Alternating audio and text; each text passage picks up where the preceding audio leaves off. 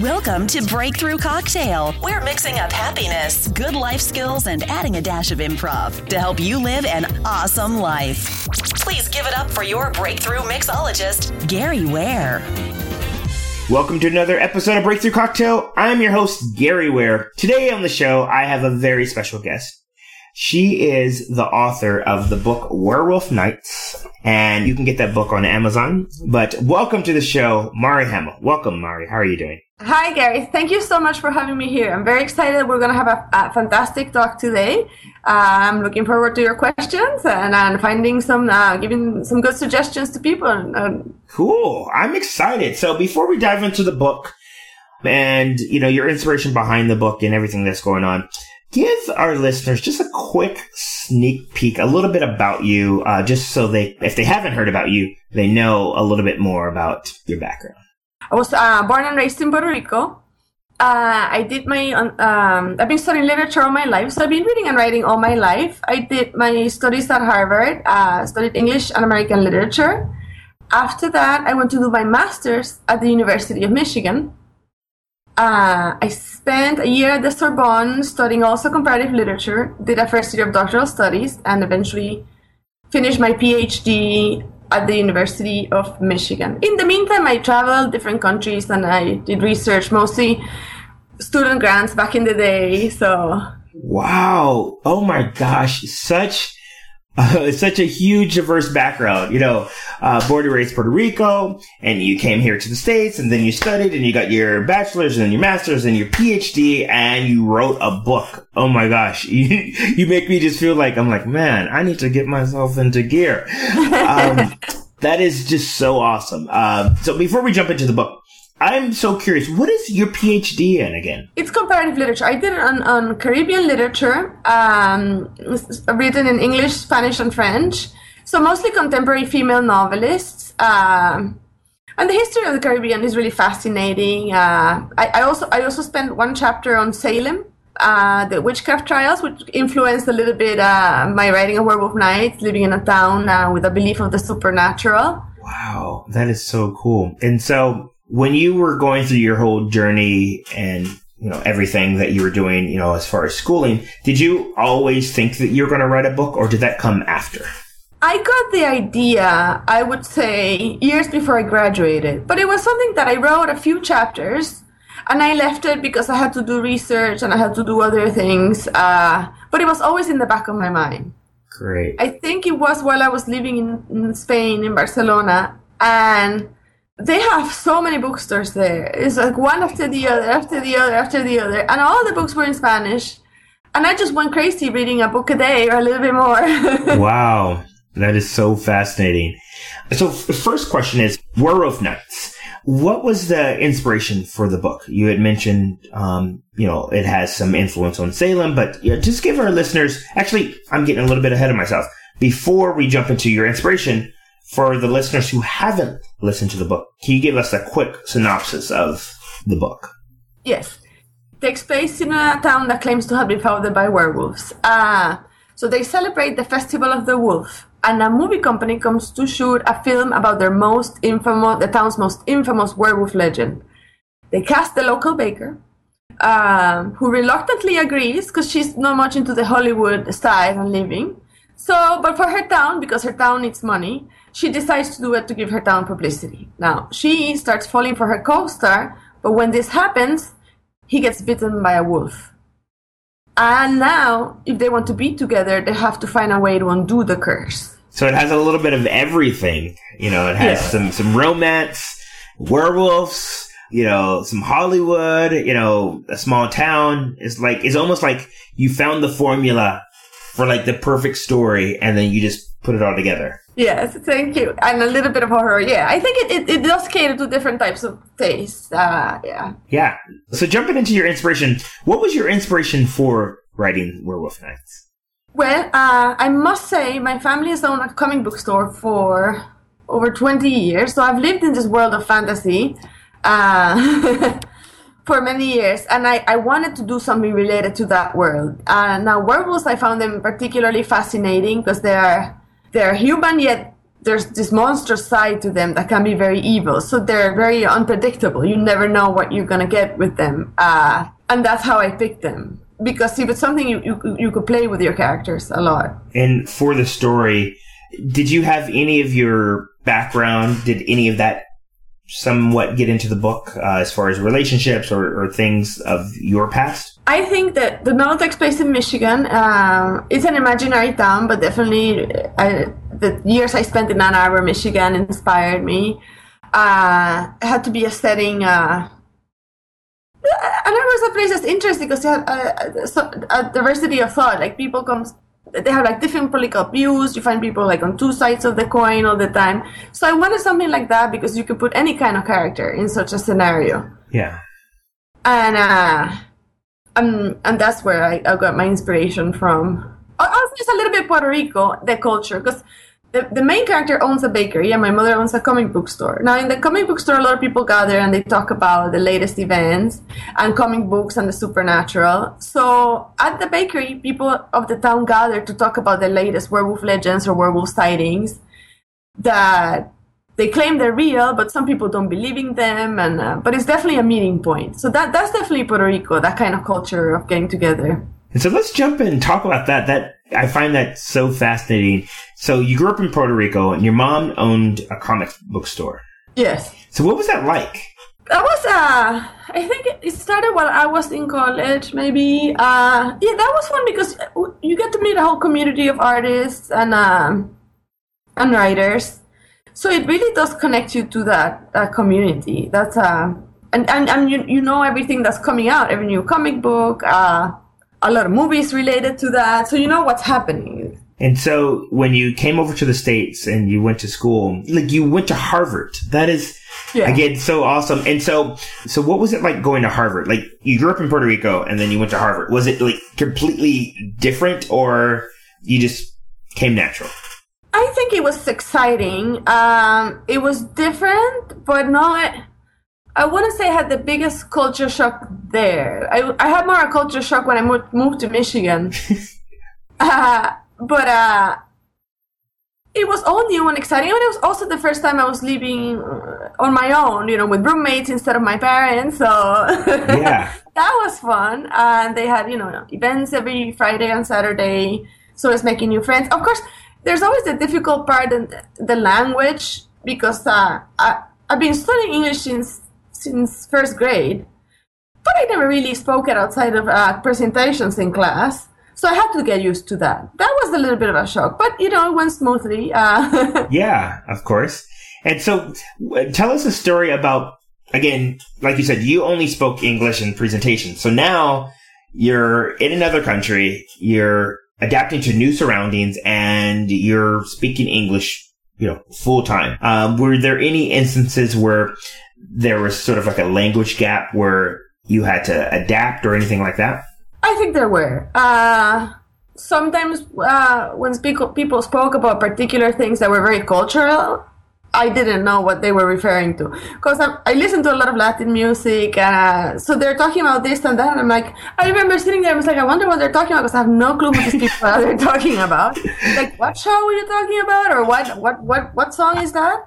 Uh, so yeah, there were times where I was completely clueless, and um, I went on later on.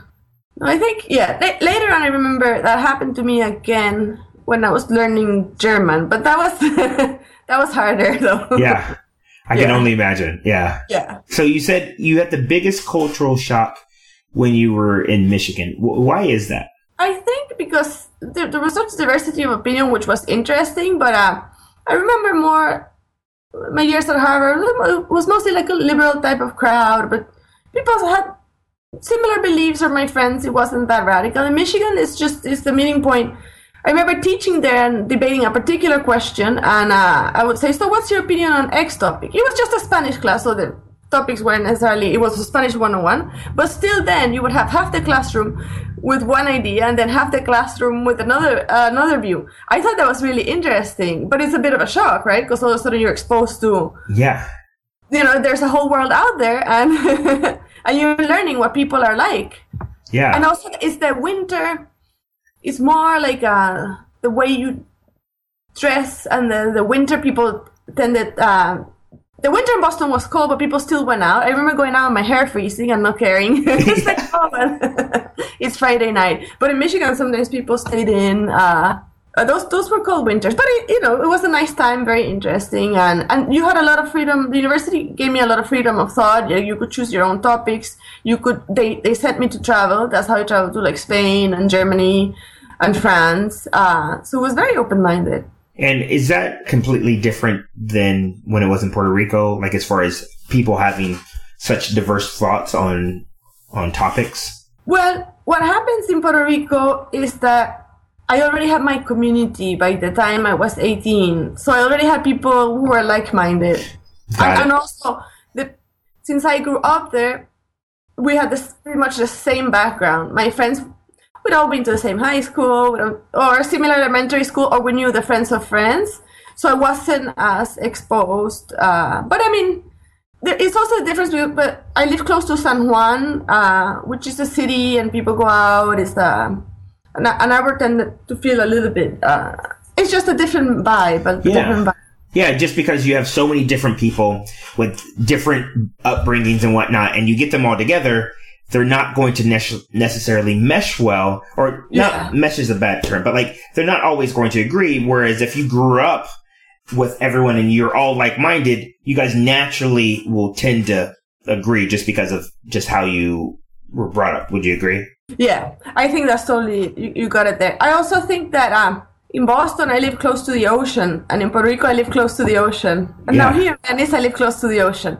And I remember was the first time when I didn't see the ocean and I don't know if that's culture shock or what, but that did make a difference. Yeah, it's uh, I'm surrounded by land all over the place, and I, that's also why I liked it for a town. Like you could you could put the werewolves in there. Is uh yeah, exactly. Yeah, they're you're not going anywhere. You're you're kind of stuck. Yeah.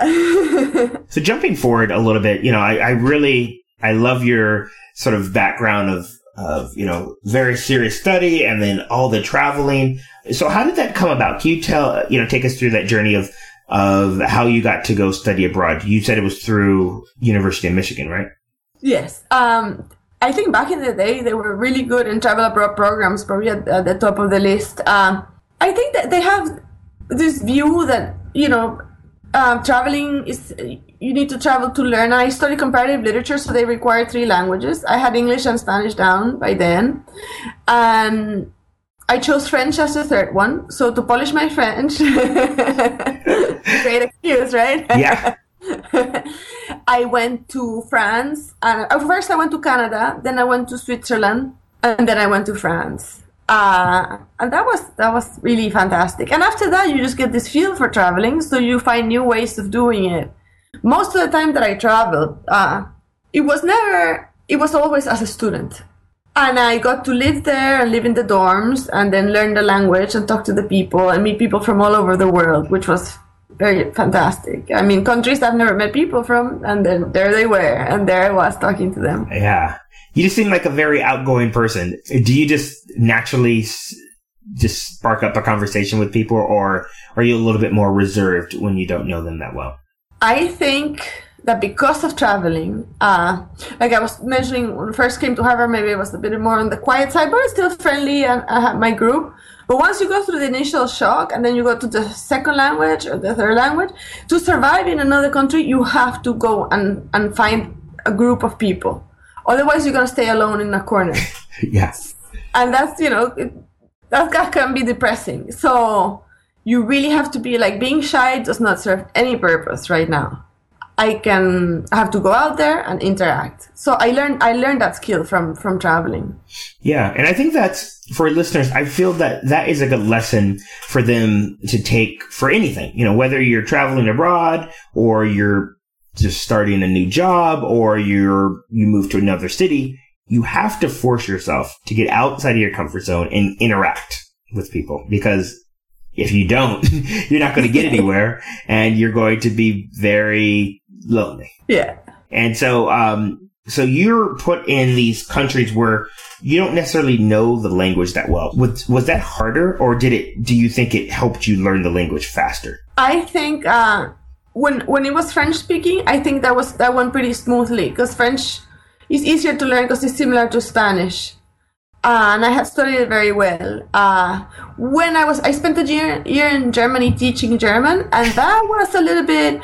Now there, I remember sitting in a group of people, and I'm like, "Oh, go ahead, speak German." I'm like, I got 25% of what they said. but eventually, what I did was I went to see a lot of movies. I would go see a movie every, no, two, three movies every week, and I always like watching the videos with the subtitles. And by the end, I would say I could understand 85, 90% of what was said in the movie. So, but it's harder when people are talking, especially when they're making particular references. Let me get this straight. You were in Germany teaching German. I was teaching American culture and uh, American literature. In German? In, in, no, in English, in English. Oh, okay. I was like, wow, yeah. Mari, you yeah. really like a challenge. You're you're gonna move to Germany to teach German. Uh, okay, cool. That's a lot. That's a lot better. Maybe in the future, that would be awesome. Yeah. Yeah. Um, and so you said um, with German because it's not as similar, you know, as French to Spanish, that was a little bit more of a challenge, right? That was a challenge. It's not even sometimes the words are not even similar to English. It's just completely different. Uh, and I had I went there and only taken a few. When I went to France, I already taken a, you know a few uh, a year, a whole year of French actually. When I went to Germany, I only taken a couple of months of German. Wow. So that was sink or swim. Yeah, and you did it. Yeah, my teaching, and after that, it was German class. But sometimes I must say it's even better to go to a country when you don't speak the language. Because you can go to the class and that's where you meet a lot of friends who are in the same situation as you are. And I have friends that have lasted till this day from those from that year. From from language class. Great. And so um, how long were you in Germany again? I was like there around a year. Wow. And this whole time your family is still in Puerto Rico? Yes. So how did did you just correspond with letters and you know back and forth? I went to visit. Uh, no, I, I remember my mother came to visit me. Yeah, and the rest of the time, I guess we would talk on the phone. That was before Skyping, so you yes. just gotta talk on the phone and get one of the calling cards and, yep. and you know put in the pin code and. I remember those. And yeah, I remember using cell. That's you know using cell phones and everything. Uh, it's changed now. Now you you could Skype. You know, I talk to friends in India and. Uh, I know. Yeah, and it's yeah, it's crystal clear, and it was just like you're right next to each other. So that's that's great. Yeah, time does fly with these things. So moving on, you know, you've had such such an adventurous upbringing, um, and you know your your sort of college career. Uh, you're so cultured. Um, so now what do you do? Like because you just wrote this awesome book, and you know you put that out. You know, how do you just stay active now? Is it completely different from having all this? Adventure, then now you're just more settled? Well, I must say the book. Uh, once I started writing the book, I did. I stopped traveling because it did consume most of my time in between the research and everything. Uh, it it just it it. I was I, I've been here for a while. Uh, been in LA maybe six years, of which I've traveled to Puerto Rico, visit my parents, and back, but I haven't had. The adventure was mostly in my head on the page and once the book came out, now that has been an interesting adventure because I entered the online world. And uh, I've met hundreds of people just online. Uh, I've learned how to relate to them. At first, it's like I have friends that I've only met online. Are these really my friends? Originally, I was like, this cannot be. And now it's like, oh my God, how are you? Yeah. so it's been like a, it's been traveling, but traveling in, in, in, in a cyber world. That's, yeah. that's the new adventure. Ah, yeah, yeah. And it's, you're right. If it wasn't for things like Skype and, and Facebook and Twitter, I wouldn't really know what anyone was up to at this point. Um, so take us through this process. You know, this is your first book and you wrote this book, but you said you sort of had this story. How long did it take you to write the book? I think once it, it was like a three year process, I would say. And then publishing like a year and a half process.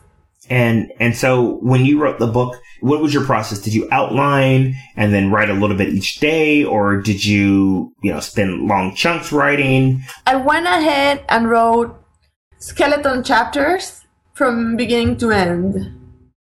And then I started rewriting and rewriting and rewriting. So instead of an outline, I had skeleton chapters, pretty much what was happening, and then I fleshed it out. And would you say that is a good technique for anyone that is looking to write their own book and they are a little bit intimidated? I think it, it depends on personality. Some people, I think, would work better if they outline everything from beginning to end.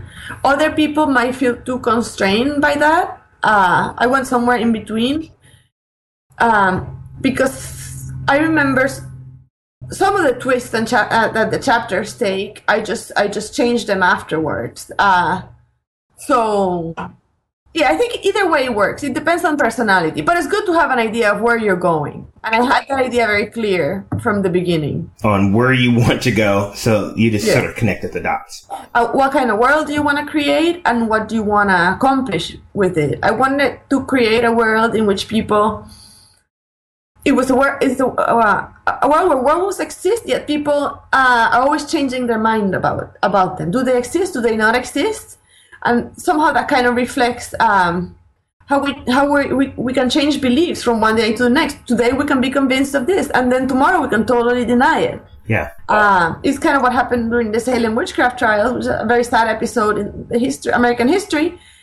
At the moment, they believed in the witches, and then they didn't. Now, could they go back to believing again? Some people claim they don't. I think anything can happen. So true. And and you're right. It is such a metaphor for life in that one moment, you know, you believe one thing and then you can easily switch. Yeah, it, it, it's even happening people being accused of things. So today they're free, tomorrow they're guilty. Today we we you know acquit them. Well, that, yeah, that was the kind of thing. Um, I've always found that fascinating. It's about human behavior, I guess. Yeah, yeah, exactly. And that, and I feel that until you get to know someone, you should try to not judge because you're right. You know, like what they say, don't judge a book by its cover because you have no idea what's going through their head and what sort of things are, you know, influencing them. Exactly. Yeah, I totally agree with that one. I, I agree too. So you took about three years to write the book and you said it was another year for the publishing. How did you go about getting your publisher? I I explored different options, uh, and and finally, I had to find an editor. The editing process takes a long time. Finally, I, I found a company. It's if uh, I I do most of the marketing. Um, I found um, a company, and they they have professional editing, and so I went with them. I think. Um, it, the editing is what takes a long time because you send it to an editor, then they send it back, you make some corrections, make adjustments. But this takes months from the first time you send it to the time they send it back to the time, and so on and so forth. So that whole process takes like a year, I think. Um, and then the marketing begins, and the marketing I think is is where the adventure begins with connecting to the rest of the world. Like the amount of friends and the things you're exposed to, and uh, once you, you have a finished product and you're out there, that that's really exciting in a way. Even though it's all kind of from my house, although I, I uh, I've been to other places because of it. I, I was home in Puerto Rico. We had a book signing. For the book signing, we had a werewolf. Uh, That is cool. that joined us. Um, I did a comedy show also at the Finest City Improv, and that was that was really fun. Uh, so you get to talk about your book in front of an audience. That was really fun. Something I've never done before. So all these things are are are just adventures for me. Yeah, you're right. It, it is a new adventure. You know, you went from traveling the world to now you're traveling, you know, online and then traveling locally, but Yeah. you know, I'm talking to you, you know, I've connected with somebody else in another city, and here we're having an interesting discussion. yeah, and I think that is a really good lesson for, you know, again, going back and, you know, telling people get outside your comfort zone and really push yourself. If there's something that you want to do, you should, you know, and it, and it makes you happy and it makes you, you know, it challenges you at the same time. You should go for it because if you don't do that, it's not going to open up these doors for you. If you would have said, no, this book is, you know, not good enough or no, I'm not going to write this book. Well, you would never be where you are now. So I, I, I think that's the best lesson I've learned, and uh, that book is has really brought me a lot of happiness. I mean, of course, I, I can't deny it. I did agonize while I was writing it. I did have my moments where I'm like, I can't believe I'm doing this. The anger, the what are people going to think? But the more you put yourself out there, the more you realize that a lot of the fears that you had are not really that important. Yeah. When your book starts re- reaching those readers that appreciate what you did, you just feel overwhelmed with joy. Awesome. And so, how did you get connected with your publisher, Dog Ear Publishing? Yeah, it's, a, it's an independent publisher. Um, so I found them um, through a referral. Um, it's all been communication through the internet or sometimes on the phone, but That's great. And again, you know, I feel that everything is possible. A lot of people they get caught up on the more the specifics and and you know all the sort of behind the scenes stuff. But I, I feel you know until you put something out on paper or type it out or whatever, you know, however you do it, you're not going to find out because I know I've talked to many many people, and if you're listening, you know who you are uh, about writing that book. And they've always put it off and they've always put excuses. And I feel that, you know, not to sound harsh, but for those people who have excuses, I want to say that you're not serious about writing. Because if you were serious about writing, you would find a way to do it. I, I, I, totally agree with you. And I, I, I won't deny it's hard. I won't deny there are moments when you feel the fear and you feel like, well, once you make the decision, I say go forward. And once the product is finished, then you gotta take action because you can't leave it. Oh, I wrote this book and nobody read it. Oh my God, people just no. You can't blame it on other people. You have to go there and actively find those readers and say, look, I've got this product, and tell them. You know, uh, Yeah. offer them, and and people respond. You know, I found a lot of positive responses. Uh, I'm excited every time somebody contacts me. Oh, I read your book. I, I liked it so much. I'm like, whoa, Yeah. yeah. Exciting. And so, so uh, tell me about that. Like you aren't a marketer, but now like, and you weren't necessarily a, an author, but you, you overcame that and now you're marketing. What was that like having to market your book for the first time? that has been a challenging process uh, because I like I'm like I told you my history is being from school to school studying with the book in my hand. So all of a sudden I have to sell this book and I'm like really and I've taken how many marketing courses? Zero. uh, so we're just gonna do what we're just gonna wing it uh, and I'm winging it and the more you start connecting, the more you get questions, answers, you know, the research on the internet, talking to other people. Other authors are very, very supportive. Uh, and they already have gathered, you know, all this knowledge. Um, I did eventually go to a seminar, marketing seminar, and, and they taught us a lot of things. Uh, so I just take notes, uh, ask people. It's important to ask, to have conversations with people, I would say because that's where I found, you know, the most interesting insight. You know, you're not gonna figure out everything by yourself. You gotta ask. There are answers for your questions. It's not. It's not. It's not hopeless. Yeah, exactly. And I feel, Mara, you have so many good insights. And that's another good insight that a lot of people, they fail to do. They think that they know everything or they should do it all by themselves. But no, you know, why reinvent the wheel, as they say? Someone else has gone through it and asked for help. You know, what's the worst that can happen? They say no. You know, all right, you ask someone else. Exactly. That's. I think that fear of rejection has to be overcome, especially if you're a writer. Writers are bound to be rejected a hundred thousand times. Even the most famous, popular ones that have made it to the classics, uh, some of them have gone through that. Yeah. but you know you keep you keep knocking on the door knocking on the door and people start saying yes and there's some people who you wouldn't expect the people who you would least expect they're like oh my god i'm so happy to help you what can i do for you yes That is so cool. And yeah, and like you said, it's opened up so many avenues for you. Um, I think that is freaking awesome. thank you yes Yes. So, so the next question is, so what's next? well i'm definitely working on the sequel uh, that, that should be interesting um, i'm still working on a, sc- a screenplay about the dating culture in los angeles and i definitely want to adapt this into a screenplay and see what happens you never know Yes. Exactly. Uh, it'd be great to see those werewolves on screen one day. Uh, so I think with those projects and between the marketing, that just pretty much occupies most of my time. Cool. Well, these are such awesome questions. We're getting ready to jump into what I like to call the lightning round.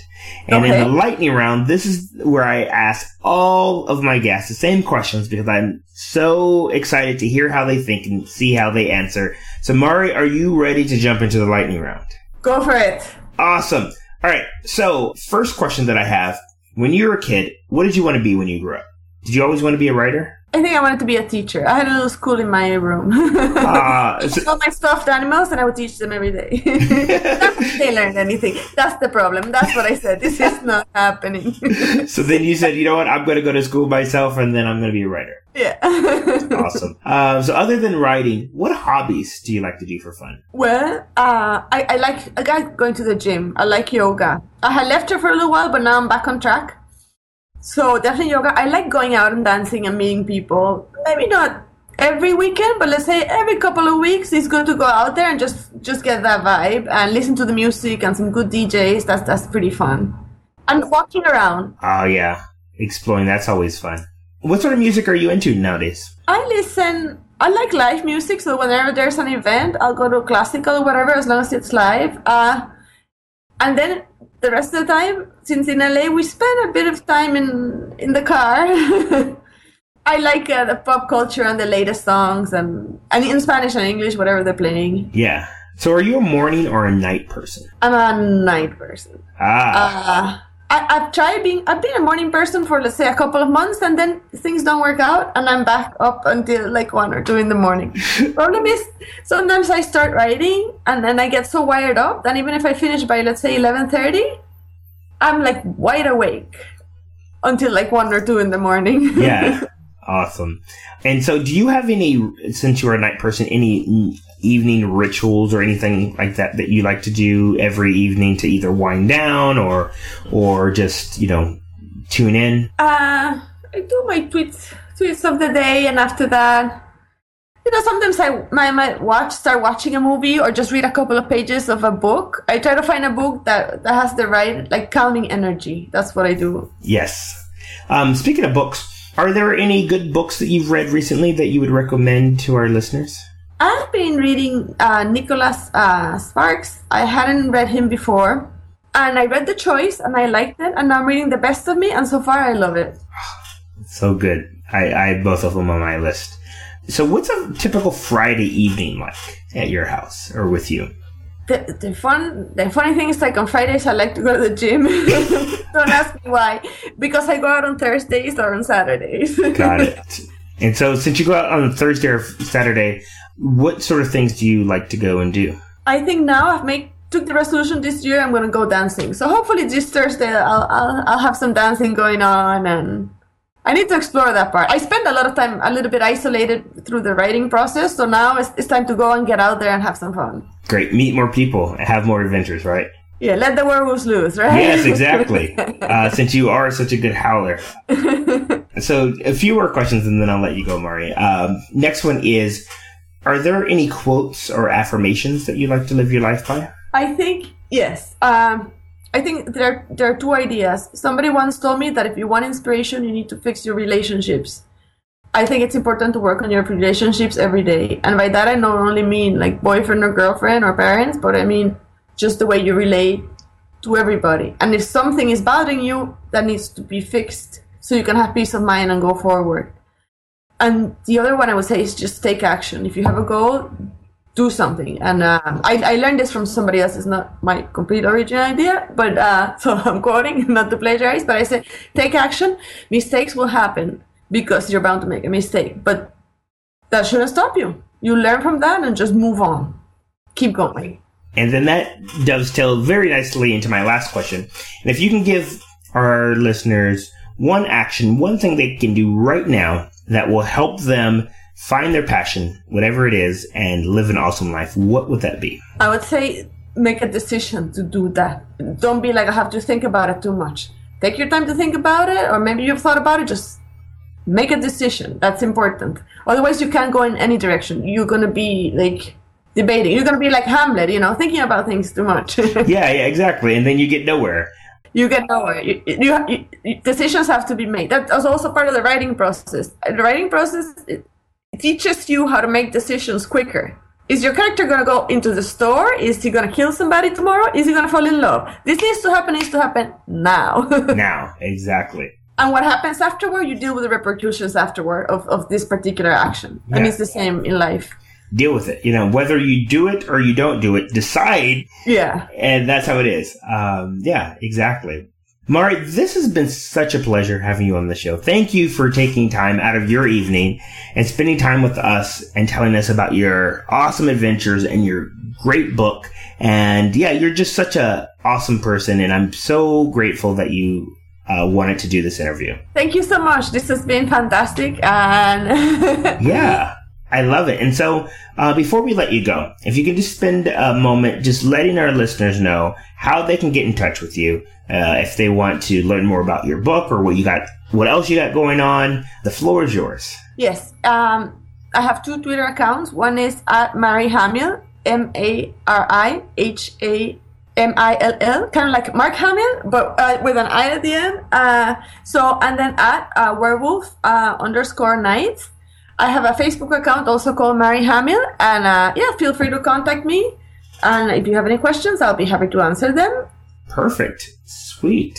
And then, yeah, for those of you who are listening, if you're driving or running or you're not near a computer where you can write this down or, or jump on these sites, don't worry about it. Go to breakthroughcocktail.com, find this interview, and we will include all these links in the show notes. And that concludes another episode of Breakthrough Cocktail. Mari, once again, thank you so much for being a guest. Thank you. This was a wonderful evening. Yes, and to everyone out there, stay awesome. See you next time. You've been listening to Breakthrough Cocktail. If you liked what you heard, be sure to visit www.breakthroughcocktail.com forward slash newsletter to sign up for the insider newsletter. As a subscriber, you'll get instant access to exclusive content and frequent doses of happiness. See you there. Until then, stay awesome.